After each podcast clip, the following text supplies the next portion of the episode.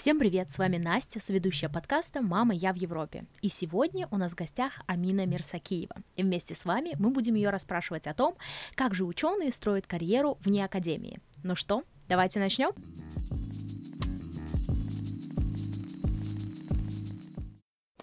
Итак, в 2010 году Британская академия наук провела исследование, и согласно этому исследованию уже 53% студентов после окончания их PhD уходят из науки Окей, неправильная формулировка. Они не уходят из науки, они продолжают делать науку за пределами университета. Затем после постдоков 17% уходят, а после того, как постдоки получили э, постоянную позицию, казалось бы, стабильность, доход, а нет, почти 30% уходят до того, как они становятся профессорами. И сегодня мы хотим э, поговорить о том, как люди э, меняют свою карьеру из научных стен в индустрию. Потому что мне кажется, что там находится настолько невероятное количество возможностей, что это просто преступление о них не рассказывать. И Амина, расскажи, пожалуйста, какой был твой научный путь, и, соответственно, и мы поймем, почему именно тебя мы сюда и пригласили. Всем привет, меня зовут Амина Мерсакиева, я в настоящий момент являюсь физиком в немецкой индустрии. А, я работаю на компанию, которая называется NDT Global, и моя компания одна из лидирующих в области Pipe Inspections. А, это значит, что мы изобретаем а, сенсоры ультразвуковые для инспекции труб. Вы удивитесь, но а как оказалось, до того, как я работала в этой компании, я не знала, но как оказалось, большинство труб в нашей жизни, а, трубопроводов для газа, нефти и различных их продуктов, они практически столетние. Ну, то есть очень много труб, которым 100 лет практически. Чуть-чуть меньше, да, большинство труб впервые установили в 1930-х годах. Это совершенно другие технологии, это совершенно другое качество и это совершенно другой вид коррозий и надломов. А для того, чтобы в нашем с вами безопасном, идеальном мире а, было как можно меньше а, экологических катастроф, как можно больше нефти и газа доходило до конечного потребителя, Нужно, чтобы эти трубы были в хорошем состоянии. И вот, казалось такая простая задача, но наша компания, а, у нас там 800 человек, а, работаем только над э, вот такой проблемой. И что делает наша компания? Мы разрабатываем эти сенсоры, затем мы проводим измерения, а затем мы их анализируем. И мы можем сказать, окей, на 17 километре у вас вот э, есть 4 миллиметра трещинка, а на 105 у вас э, вообще швах, нужно там делать полную замену именно того участка трубы. До этого я работала в компании Carl Zeiss. Э, это тоже немецкая индустрия, там я занималась EUV lithography. Это такая технология, которую сегодня используют для для печати чипов. То есть, если у вас очень умный телефон, например, iPhone, а, или очень умный компьютер, а, например, э, с каким-нибудь э, я не знаю, AMD последним чипом, то, скорее всего, он у вас наночип. Это значит, что каждая точка носителя информации на вашем чипе является наноразмеров. И чтобы такого достичь, нужна целая компания ASML, а, которая изобретает э, оборудование для печати этого, этих чипов. И компания Carl Zeiss, единственная в мире, может создать линзы для такого оборудования.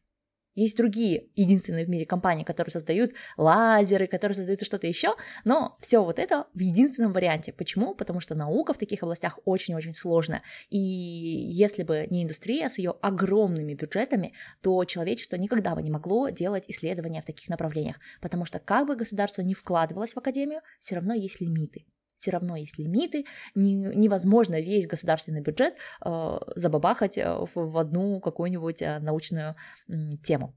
Окей, мы идем в обратном порядке. До, до... Что же я делала до того, как э, последние 4 года работаю вот в немецкой индустрии? Начинала я с Казахстана. В 19 лет я пришла впервые в Лабу, пока училась на бакалавриате. И там работала над проектом, как и многие студенты, бесплатно, просто за энтузиазм и возможность нарабатывать знания. Я сама родом из Казахстана, и в Казахстане такие стажировки не оплачиваются никак. И вообще нужно быть очень благодарным, что у тебя появился такой шанс поработать над международным научным проектом. Проект был действительно классный, он в конечном итоге начал летать э, на Байконуре. То есть проект был заказан НАТО и э, делался для Байконура, и участвовали в нем ученые из Франции, России, Армении, э, Сингапура, по-моему, ну и вот из Казахстана. И затем я поступила на PhD в Швецию, а, в KTH, где я закончила по ну, в течение пяти лет занял мой PhD, где я закончила вот тему э, полимеров, но смотрела на них с точки зрения квантовой механики. И оттуда перешла в Упсалу на постдок, где мы с тобой немножечко разминулись, а, но работала я примерно с теми же людьми, с которыми работаешь ты сейчас. Вот. А, мой путь начался с химика в лаборатории, Затем перешел в физико-теоретика в шведской академии, и после того, как я пришла в, Швед... на... в Упсальский университет на постдок, я поняла, что меня полностью не устраивает академия ни в одной стране мира. Раньше у меня была такая иллюзия, что, возможно, это у нас в Казахстане настолько не уважают ученых, и как бы все общество, весь менталитет, вот вся система построена так, чтобы ученый был на грани выживания. Но затем я посмотрела, что если PhD-студентов оберегают супервайзеры, то в свободном плавании ты находишься в чуть-чуть лучшем, лучших условиях, чем если бы ты находился в Казахстане. А меня это полностью не устраивало. Я для себя поняла, я очень люблю делать науку. Я не люблю воевать за право делать науку. Индустрия позволяет мне делать науку, не воюя за это право.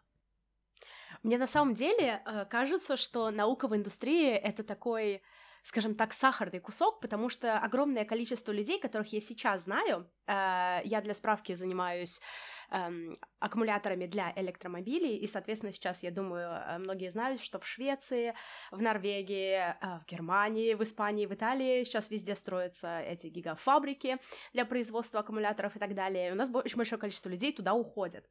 И пока что ну, насколько я понимаю, это звучит как что-то сказочное, потому что у них очень часто, скажем так, не то что неограниченные бюджеты, но по сравнению с наукой неограниченные бюджеты на любые хотелки, и они, в принципе, конечно, им нужно выполнять определенные условия, а, закрывать определенные критерии, но, скажем так, им достаточно интересно этим заниматься, и что меня удивило, это то, что среди PhD-студентов вокруг меня, а на секундочку, где-то в Упсальском университете я знакома минимум со 100-150 PhD-студентами, то есть это достаточно большая выборка, и они, скажем так, они понимают путь карьеры из PhD-студентов, постдока и дальше, а если уходить куда-то вот именно в индустриальный research, э, все теряются, и никто ничего не знает. Вот, и поэтому мне безумно интересно именно расспрашивать людей, как они совершали э, решения по своему пути. То есть, Амина, например, у тебя был такой период в жизни, когда ты именно хотела остаться в университете. Есть ли у тебя какая-то любовь к преподаванию? И вот э, такие, скажем так, стремления заниматься тем, что делают именно в стенах классического университета? Конечно, у меня было такое стремление. И более того, Настя, ну плох тот ученый, который не мечтает получить Нобелевскую премию. Давай признаемся честно, уходя в индустрию, твои шансы получить Нобелевскую премию сводятся к нулю. А, но и оставаясь в университете, твои шансы 0,01, 0,0001 какая-то там. А, то есть нужно отдавать себе отчет. Мы все идем в науку, потому что мы ее любим. А затем начинаются полутона. А, кто-то из нас любит презентовать свои результаты. Я, кстати, не очень люблю делать саммари своих результатов, но вполне спокойно отношусь к тому, чтобы их презентовать. Кто-то из нас обожает учить других. И действительно, невозможно делать науку, не обучая других. А, learning by doing – это один из главных механизмов как в академии, так и в индустрии. Но при этом learning by teaching – он есть и в индустрии, и в, акад... Э, и в академии. Просто в академии кого ты учишь? Ты преподаешь огромную группу ребят, ты рассказываешь им теорию и мало рассказываешь практики. А вот когда ты делаешь это в лаборатории, в академической, там идет прям такая мощная практика. Если ты берешь студента, которого ты готовишь, вот сейчас ты кетчуп студент, последний год, и у тебя, возможно, есть коллеги первого-второго года, которым ты помогаешь налаживать эксперименты. Или, по крайней мере, э, помогаешь советами, что-то с ними обсуждаешь, рассказываешь свой опыт, ты их тоже учишь. Так вот, в индустрии остается только такое преподавание. Конечно, раз в полгода к тебе пригоняют, э, и это прям выглядит, как будто тебе пригоняют разных студентов, которым ты рассказываешь, как классно быть женщиной в индустрии, как классно заниматься физикой, как классно заниматься тем, тем, пятым, десятым. А, если ты любишь э, рассказывать о науке, вероятнее всего ты будешь очень часто давать лекции в университете. Я даю минимум раз в месяц, минимум. Мне приходится очень часто отказывать а, лекции для разных университетов мира, где рассказываю про полимеры, про физику, социальные аспекты. То есть с этим проблем нет. Но иерархия лично моя такова. Я обожаю науку. Мне нравится изучать то, чего никто не знает, и мне нравится понимать вещи, которых лично я не знала. Бывает такое, что все на свете уже знали, а я открыла для себя Америку и, радуюсь, как ребенок. Но чаще бывает так, что я не знаю, и кто-то другой не знает, и мы все вместе в депрессии, а потом раз-раз-раз, и вот прошло пару лет, и мы уже знаем. И да, это маленький-маленький-маленький шажочек, но какой он важный для нас. Вот это вот чувство, когда ты что-то открываешь впервые, оно для меня самое движущее. И из-за него я решилась оставить академию потому что понимала, что если уж сейчас на уровне постдока в 2018 году э, заниматься наукой, я ощутимо, я могу намного меньше, чем я занималась во время PhD. А PhD в Швеции это такие, такие оранжерейные условия, что после них жить вообще очень тяжело. Жизнь тебя прям так холит и лелеет, и после пяти лет ты забываешь, насколько сурова действительность. Да? Казалось бы, пройдя пять лет э, в застенках Казахстана, четыре года, хорошо, в лабораториях Казахстана, я должна бы понимать на всю жизнь, что такое наука и как, э, как же ценятся ученые, да, э, плюсы быть учеными в средние века, да, ты ученый, минусы, ты печеный, вот, не сильно-то изменилось, правда, мы в пандемию видели, кого больше всех хейтили, не было такого, чтобы хейтили политиков так сильно, как хейтили ученых, Политикам просто все привыкли, что те мудаки. А про нас люди вообще в шоке поняли, что мы, оказывается, меняем их жизни. Оказывается, мы что-то значим. Как это ты что-то значишь? Нет, нет, нет, мы тебя сейчас обесценим, и мы 30 лет твоих исследований сведем к ничему, правильно? Вот, и я отвлеклась. В общем, мне нравится делать саму науку. Да, мне нравится делиться знаниями, но мне не принципиально, как я это делаю. У меня нету пунктика, что если я не рассказала это на зал в 300 человек, значит, я никого не обучил. Неправда. Неправда. У меня в прошлом году Инстаграм удалил огромный инстаг... аккаунт, да, десятилетний аккаунт, где было 16 тысяч э, подписчиков и полторы тысячи разных полезных постов. Обидно, да, но представляете, какую аудиторию я обучала все это время. А, сейчас моему аккаунту там 4 тысячи с копейками. Если кто-то будет слушать позже... Подписывайтесь позже... на Амину. Спасибо. Если кто-то будет слушать позже 23 года, да, ну просто идите, посмотрите ради интереса, вырос аккаунт или нет, да, сейчас там 4000 с копейками. Вот, все равно ты кого-то обучаешь. Но если ты делаешь подкаст, если ты делаешь э, лекции, если ты э, любишь рассказывать о своем предмете, ты будешь кого-то обучать в больших количествах. Но даже если ты этого не любишь, ты будешь кого-то обучать в малых количествах, потому что learning by doing и learning by teaching, они всегда есть в любых аспектах науки. Согласна, согласна. Давай, а вот... знаешь, как, эм, давай посмотрим, а, что общего между академией и индустрией. Вот как ты думаешь? А, мне кажется, все общее. Окей, okay. а, допустим, а, со стороны PhD студента, что немножко другое, чем, скажем так, если говорить о ресерчере, ты занимаешься напрямую исследованиями и своими проектами. Обычно у тебя есть несколько проектов, а, которые иногда имеют несколько источников финансирования. Твоя задача — это провести эксперименты или супервизировать людей, которые проведут эти эксперименты. Затем э, ты должен скажем так, отчитаться по ним. Соответственно, это может быть публикация, это может быть какие-то обычные отчеты. Допустим, мы в энергетическое агентство Швеции отправляем раз в год отчет, так как мой проект финансируется энергетическим агентством Швеции. Э, и, соответственно, также форма отчетности это выступление на конференциях. Угу. Смотри, что есть у нас э, в индустрии. Во-первых, давай сделаем поправку на то, что у тебя работа более экспериментальная, у меня сейчас работа более теоретическая. Это значит, что я как физик-теоретик разрабатываю алгоритмы, которые понимают физику современного мира, делают поправки и, по сути, становятся software для тех сенсоров, которые мы считаем. Это первая моя часть работы. А вторая — это анализ данных, которые мы намерили. Чтобы вы понимали, сколько мы можем намерить, а, представьте себе трубу. а, моя компания делает расчеты в окошко максимум 4 мм. Это значит, что каждые 4 мм идет слайс. В каждом этом слайсе около тысячи э, сигналов, которые собираются. И все это дело замеряется на трубах длиною порядка, 10, ой, порядка 100 километров а, со скоростью 2-4 метра в секунду. То есть какой должен быть софт, чтобы считывать эту информацию, убирать все, что не нужно сохранять, э, сохранять то, что нужно сохранять, а затем предоставить эту информацию в конце э, аналистам. Затем аналисты смотрят, и у них возникают разные проблемы. И потом они приходят к нам, и более сложные кейсы разбираем уже мы. Официально моя позиция называется Data Scientist, но по сути это та же позиция физика, какая была в ЦАЙСе.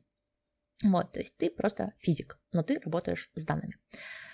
А, и, и уже вот тут у нас с тобой идут небольшие различия. Ну, мы постараемся с тобой обобщить. Итак, а, у меня несколько проектов единовременно а, для разных заказчиков. Заказчики есть внешние, заказчики есть внутренние. То есть заказчики внешние – это разные э, нефтегазовые компании, которые проверяют свои трубы. Эмбридж, Таллин. Я, честно говоря, была в шоке, сколько в мире существует компаний нефтегазовых, когда увидела нашу базу данных. А, хотя заканчивала нефтяной вуз, да, казалось бы, не должна была таким вещам удивляться. Тем не менее, в мире существует очень много компаний, и все они обязаны проверять свои трубы, ну, минимум раз в три года, но большинство все-таки делают это чаще.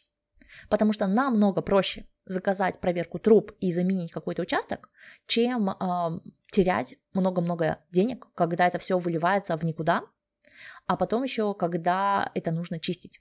То есть э, штрафы никто не отменял. Несколько заказчиков внешних, несколько заказчиков внутренних. Разные дата-аналисты приходят нам с разными проблемами. У одних э, вдруг пропадают данные в определенных точках. Почему? Пойми, почему? Uh, у других качество сенсоров uh, в какой-то момент начинает падать.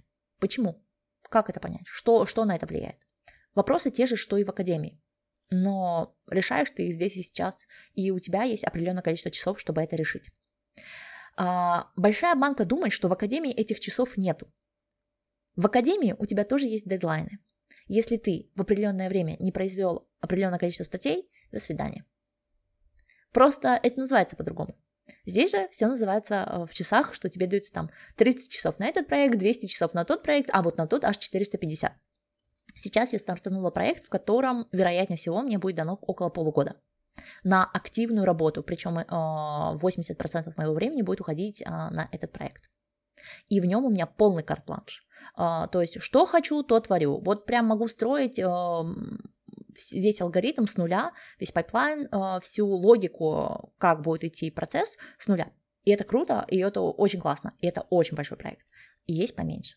30 часов, 40 часов, 80 часов. 80 часов это две с половиной недели, потому что вы же не только работаете, вы еще очень много ходите на встречи. То же самое вы делаете в академии. Итак, смотри, а, я провожу исследования, а, я пишу репорты для внутренних, для внешних. У меня есть возможность ездить на конференции. Какая разница? Только в зарплате. Давай пойдем дальше. А, мы занимаемся супервизией студентов, бакалавриатов и магистров. Ну и, соответственно, если ты постдок, ты также можешь супервизировать PhD студентов, аспирантов. Смотри, а, в этой компании я начала работать только в ноябре 2022 года. А, соответственно, у меня сейчас заканчивается пробный период, и люди, с которыми я работаю, супервизировали меня все вот эти вот 4-5 э, месяцев. Соответственно, когда следующий новый человек придет, его буду супервизировать я. А на следующей неделе я даю вебинар для коллег по алгоритму, который я разработала. Коллеги из другого департамента, и они будут в дальнейшем пользоваться плодами моего умственного труда. Я сначала проведу им вебинар, потом они поработают, потом они вернутся ко мне и скажут, слушай, Амин, ну вот тут вот user experience прям просто ужасный. И об этом, кстати, не думаешь в академии, что должен быть какой-то user experience. Ты там сделал, никто, кто еще кроме тебя будет пользоваться этим алгоритмом? Да никто.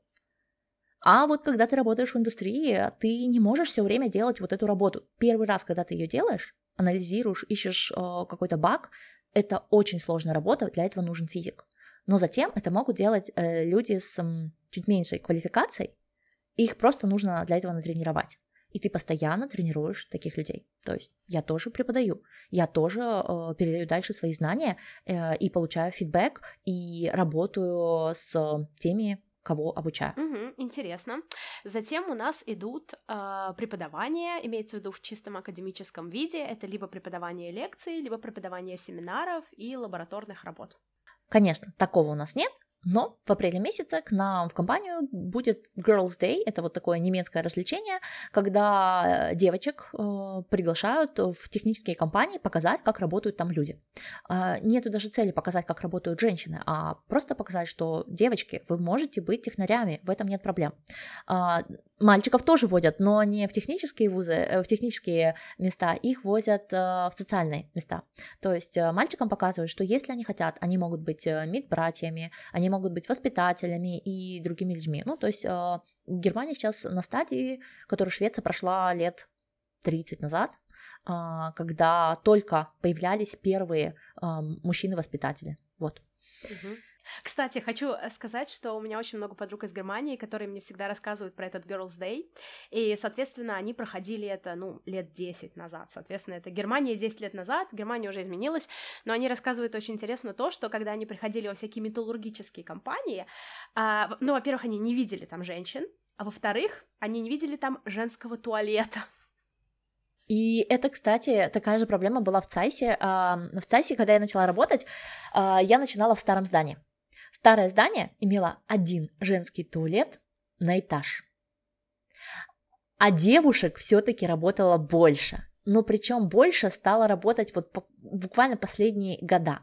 А, потом нас перевели в новое здание, в новом здании, конечно, таких проблем не было, но в старом здании вот этот вот единственный туалет, это была та кабинка, которую раньше мужчины использовали для уединения, да, а, а тут этот единственный туалет на этаже перевели, и вот э, мы работали в семиэтажном здании, и один раз мне пришлось дойти до первого этажа, потому что все туалеты были заняты, и на лифте подняться обратно к своему. Это было прям вот так вот, очень-очень дискомфортно. То есть ситуации такие есть. Но я тебе хочу сказать, что да, Германия начала свой процесс, наверное, лет 20 назад. Тем не менее, я не могу сказать, что у них он идет э, быстрее, чем в Швеции. Я вижу, что опоздание минимум лет 20. То есть то, что Швеция достигла с 70-х до 90-х годов, Германия все еще с начала нулевых до сегодня не достигла. И это, это в первую очередь упирается в gender gap, а, которые многие даже не признают. А, это упирается в законы о совместном налогообложении а, и вот все вот такие штуки. Понимаешь, если тебе как семье выгодно, чтобы один из вас сидел дома, соответственно, количество садиков не нужно создавать. Даже если ты захочешь теперь пойти работать, садиков-то уже не хватает. И все, и все. Поэтому женщины теряют квалификацию, затем они не могут выйти на полный рабочий день, соответственно, их, а, во-первых, работают меньше часов, а во-вторых, а, каждый их час оценивается меньше. И это все растет из из очень длительной культуры после Второй мировой. То есть э, Германия и ее культура это прям отдельная тема, конечно же. Э, Girls Day есть уже какое-то время. На сегодняшний день, когда девочки пойдут, они будут видеть намного больше женщин, чем они видели 10 лет назад. Но, но э, в обществе все еще действуют такие законы на уровне закона, в которых одному из э, пары э, стоит пожертвовать своей карьерой. И это плохо. Ты сама знаешь, что в Швеции законы так не работают. Если кто-то и жертвует своей карьерой, то это скорее выбор, что, ну, я не захотела идти работать. Окей, у вас была возможность, прекрасно, вот, я таких людей, кстати, тоже знаю, э, но их все еще меньше, чем не захотела, да, то есть даже в Швеции. Тем не менее, нужно понимать, что с чего начинала Швеция. Уже, смотри, в Швеции первый роман о людях, живших вместе, как самбо, э, до брака, появился в середине 19 века. В Германии жить вместе без брака даже в 80-х было еще как-то прям too much. И понятно, что у Швеции и у Германии совершенно разные скорости. Но я очень рада, что на самом деле вот эти вот Girls Day существуют. Понятное дело, что все таки реформация общества помогает больше, чем просто водить девочек и показывать, что вы вообще-то можете работать на технических специальностях. Но классно видеть, что на самом деле ты можешь показывать свой опыт и передавать его следующим поколениям. Да. Хочешь Ну, самое смешное? У нас да. а, в компании Girls Day будет вести парень. Ну, да, э, потому ну, так вот получается. Почему? Потому что я прям вижу, что в нашей компании такое равноправие, что людям даже не пришло в голову, что должна быть девочка, по- показать девочкам, что можно быть э, техник, да? То есть вот даже это не пришло в голову, и мне прям улыбает. У нас вообще очень diverse компания. Вот, это кстати. Индустрия, индустрия это та область, даже, ладно, в принципе, наука, как в академии, так и в индустрии, она очень сильно отличается от общего, об- от общей температуры в обществе. И в Германии это чувствуется сильнее, чем в Швеции. В Швеции люди примерно одинаковые. Тебе, чтобы найти расиста, э, шовиниста и просто дурака, нужно прям поискать. Нет, они есть, они вот просто очень хорошо шифруются. И вот так прям откровенных расистов прям мало. Но в Германии мне с моим азиатским э, вырезом глаз довольно легко выйти на улицу, кто-нибудь обкричит, кто-нибудь поплюет. Опять же, это не каждый день случается, но хватало. Мне, понимаете, дошло до того, что у меня в, номере телефона записаны все полицейские участки вокруг э, тех мест, где я бываю. До такого. То есть я даже подавала заявление. Вот такая ситуация в Германии. Да, меня не били, но спасибо, мне бы не хотелось, чтобы дошло до того, чтобы меня били. И так вот, э, в академии и в индустрии с точки зрения науки такого нет. То есть общество а, людей с PhD как-то как более толерантно, более инклюзивно, и это как в Швеции, так в Казахстане, так и в Германии. То есть, в принципе, по миру, если вот вы сейчас сидите и думаете, блин, люди мудаки, хочу людей получше, а, в науке люди действительно чуть-чуть получше. Вот, но немножко есть другие проблемы, да. Понимаю. А вот такой вопрос. Получается, что после постдока ты приняла решение искать позиции в индустрии, как я понимаю. Какие ты О, нет. прошла шаги? Или как, как это Э, вообще происходило? Это было так, я начала свой постдок, поработала два месяца, пришла к э, своему супервайзеру и сказала, простите, я ухожу. Он такой, ну ладно. Слушай, хочешь, может быть, доработать первые полгода? И я такая, а что, есть возможность? Он такой, да без проблем. Мы бы тебе и год дали, ну, пока ты ищешь там работу, пока ты там решаешь проблемы, делай пока науку здесь. Но год мы не можем, потому что там по закону нельзя больше полугода работать, если ты, ну, есть свои особенности шведского законодательства. Ну нет, больше года нет, так окей. Я доработала свои полгода, выпустила одну статью, очень этим довольна, это был классный опыт. А затем а, начался вот этот трансфер, и трансфер был очень и очень тяжелый, он очень болезненный. А, с чем это связано? А, понимаешь, вот ты сегодня представляешь, как уйти на постдок в любую, в любую страну, да? Потому что ты в этом варишься уже пять лет. Ну, у тебя есть нетворкинг, у тебя есть супервайзер, супервайзер, который также понимает, как работает академия, и все схвачено. Да, не все находят свои постдоки там до защиты, но это не так тяжело. То есть найти постдок это вполне себе реальная задача. Прям, ну дай себе полгода, легкой там вот легким движением руки найти его легко. Почему? Во-первых, потому что сейчас кризис и не хватает ученых э, в академии, э, на- с- начиная с уровня постдока. А во-вторых, э, потому что есть нетворкинг. Для индустрии у тебя нету нетворкинга. Ты свеженький. В моем случае я еще уходила в другую страну. То есть я понимала, что вот ты сейчас говоришь 2023 год, есть заводы, э, и ты можешь в Швеции уйти на заводы и исследовать батареи там. В 2018 году таких заводов еще не было. В 2018 году в Швеции единственные позиции для меня были статистическое общество, а, несколько закрытых государственных предприятий, на которые я просто не могла попасть, потому что я не была на тот момент шведкой. И даже сегодня, если честно, будучи хоть и шведкой, очень ма- малы мои шансы там работать. Сама понимаю, что а, закрытые государственные предприятия, они во всех странах закрытые и секретные и все такое и несколько заводов в ебенях э, Швеции, производящие химикаты. Основная шведская индустрия была из Швеции удалена. Все шведское сейчас не производится в Швеции. Ну, очень мало чего производится. А то, что производится, это работа не умственная. То есть весь R&D, его нету. В нем нету смысла в Швеции. Но есть очень а, сильная а, консалтинговая культура. Да? То есть, так как нету R&D на месте, есть много-много мал- маленьких предприятий, которым время от времени нужны ученые. И вот эти ученые, они работают как консалты. А, Это классная работа, это классно, но таких компаний на 20-40 человек, их довольно мало во всей Швеции. В той же Германии это отдельная культура. потому что очень большая индустрия и, соответственно, есть куда уходить. Я не думала, что это будет Германия, но это было вполне вероятно. А, я рассматривала Германию, Австрию, Швейцарию. Рассматривала Францию, но узнав о зарплатах там, быстро прекратила это дело. А, худо-бедно рассматривала UK, но тогда уже полным ходом Brexit. шел поезд под названием Brexit, да.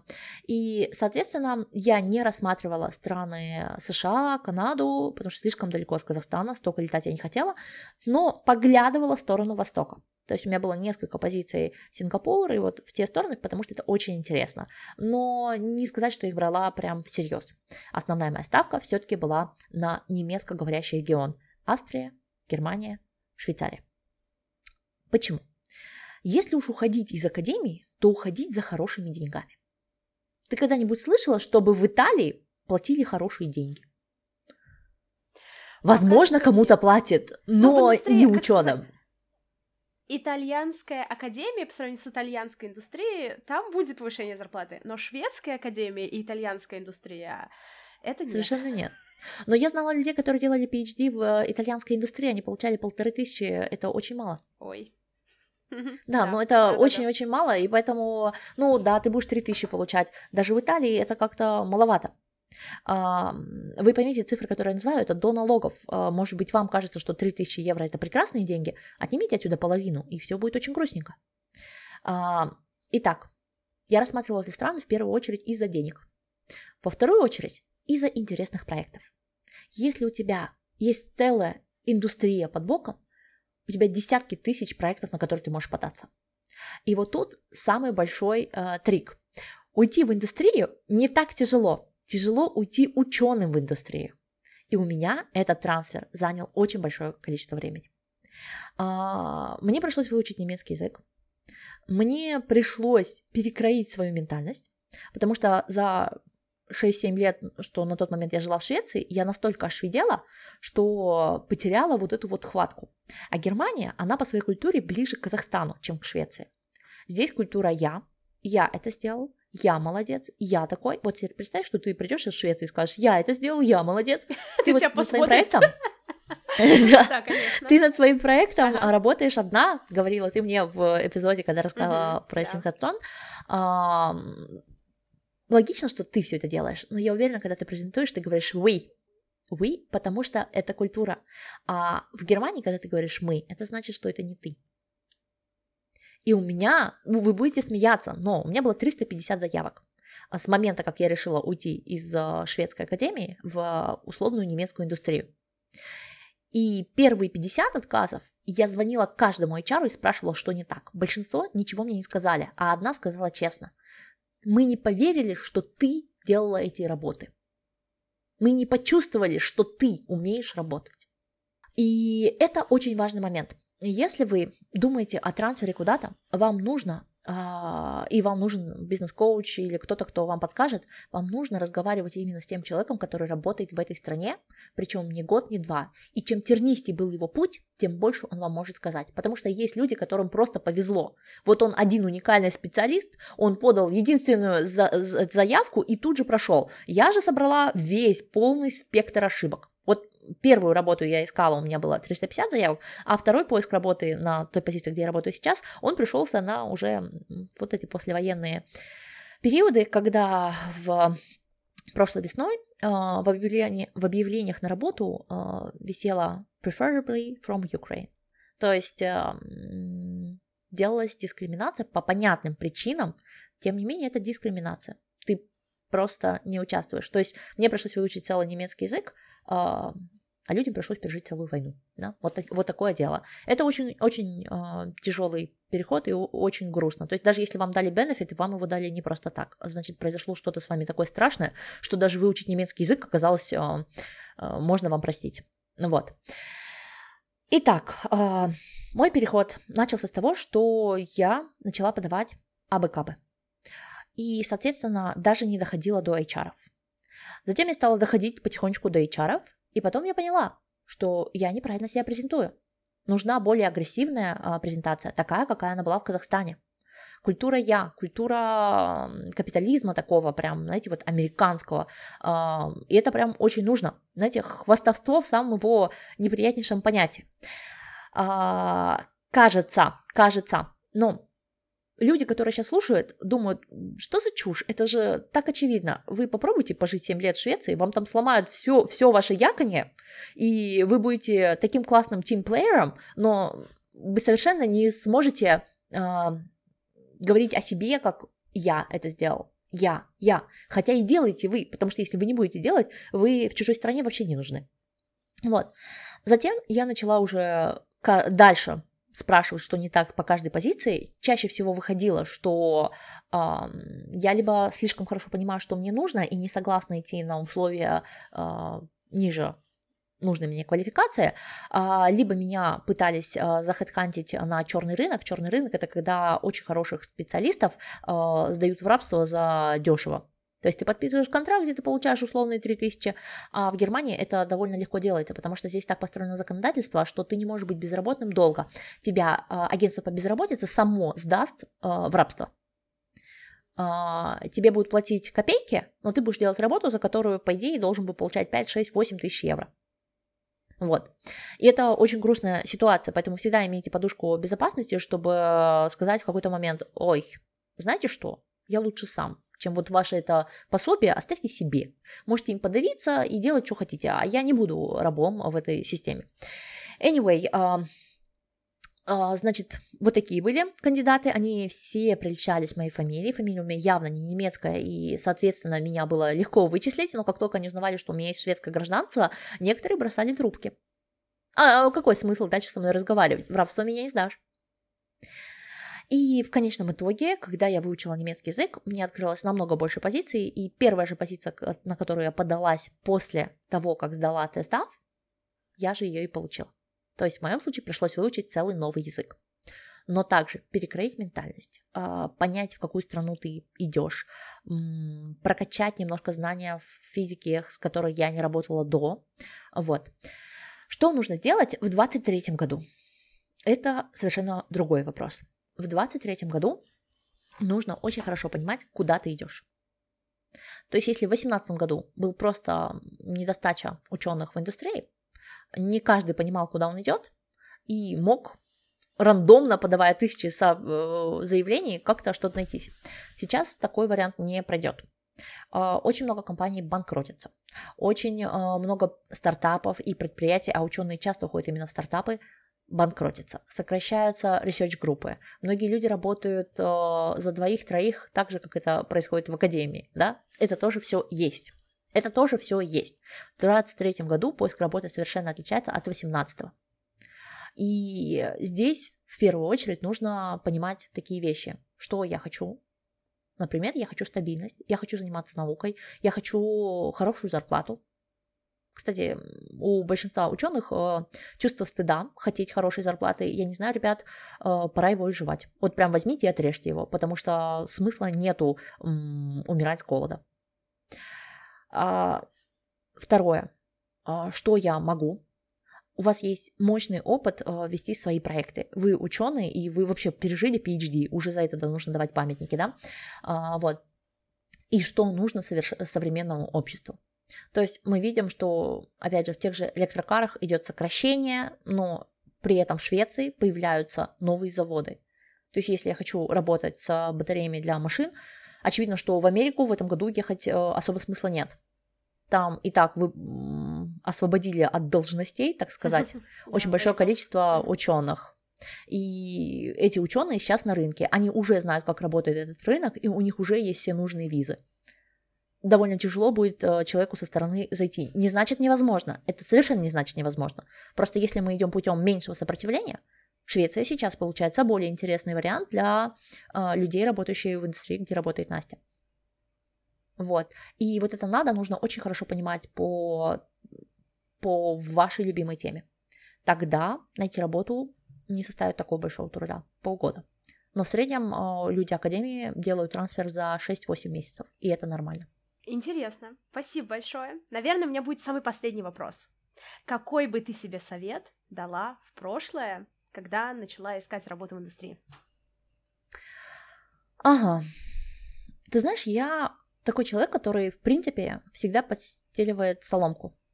А, я за полгода до того, как ушла, уже знала, что буду уходить. Честно сообщила об этом своему работодателю, Упсальскому университету, и готовилась. Во-первых, готовила денежку, во-вторых, готовила знания. Но согласись, когда ты работаешь над проектом, у тебя нет возможности учить тот же язык 24 на 7, как это будет, когда ты будешь безработным. Конечно. А, какой совет можно дать? Учиться на каждом откате. Каждый отказ – это урок. Да, я так делала, но мне пришлось по, по ходу научиться этому скиллу. Если бы кто-то мне сказал в ноябре 2018 года, что каждый отказ – это урок, мне было бы намного проще прийти к этой мысли и намного проще э, использовать каждый отказ для того, чтобы прокачать себя. Вы не сможете сегодня предсказать, что вам нужно для поиска той или иной работы, пока вы не начнете искать ту или иную работу. Согласна. Спасибо большое, Амина, за такой золотой совет. Я восхищаюсь тобой, потому что мне кажется, что ты проделала просто невероятный путь. Э, невероятный путь, знаешь, как ты идешь этот путь, чтобы другие по нему бежали. Я не знаю, на английском языке есть такая фраза. А, и э, спасибо большое за то, что ты поделилась э, своей историей, своим опытом и своими знаниями с нами. Обязательно подписывайтесь и на Инстаграм, и на все соцсети Амины, э, и подкаст «Белка и стрелка». Обязательно слушайте, очень-очень интересный подкаст, и мы надеемся, что это не последний раз, когда мы видим тебя в нашем подкасте. Спасибо. Я тоже на это надеюсь. Удачи вам, ребят. Всем пока-пока. Пока-пока.